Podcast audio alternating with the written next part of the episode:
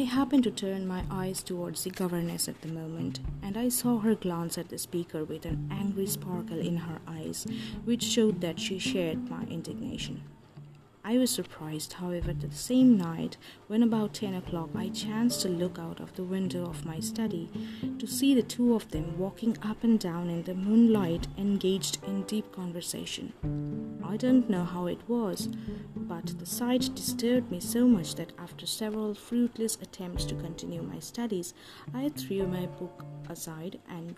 gave up work for the night. About eleven, I glanced out again, but they were gone and shortly afterwards I heard the shuffling step of Uncle Jeremy and the firm, heavy footfall of the secretary as they ascended the staircase which led to their bedrooms upon the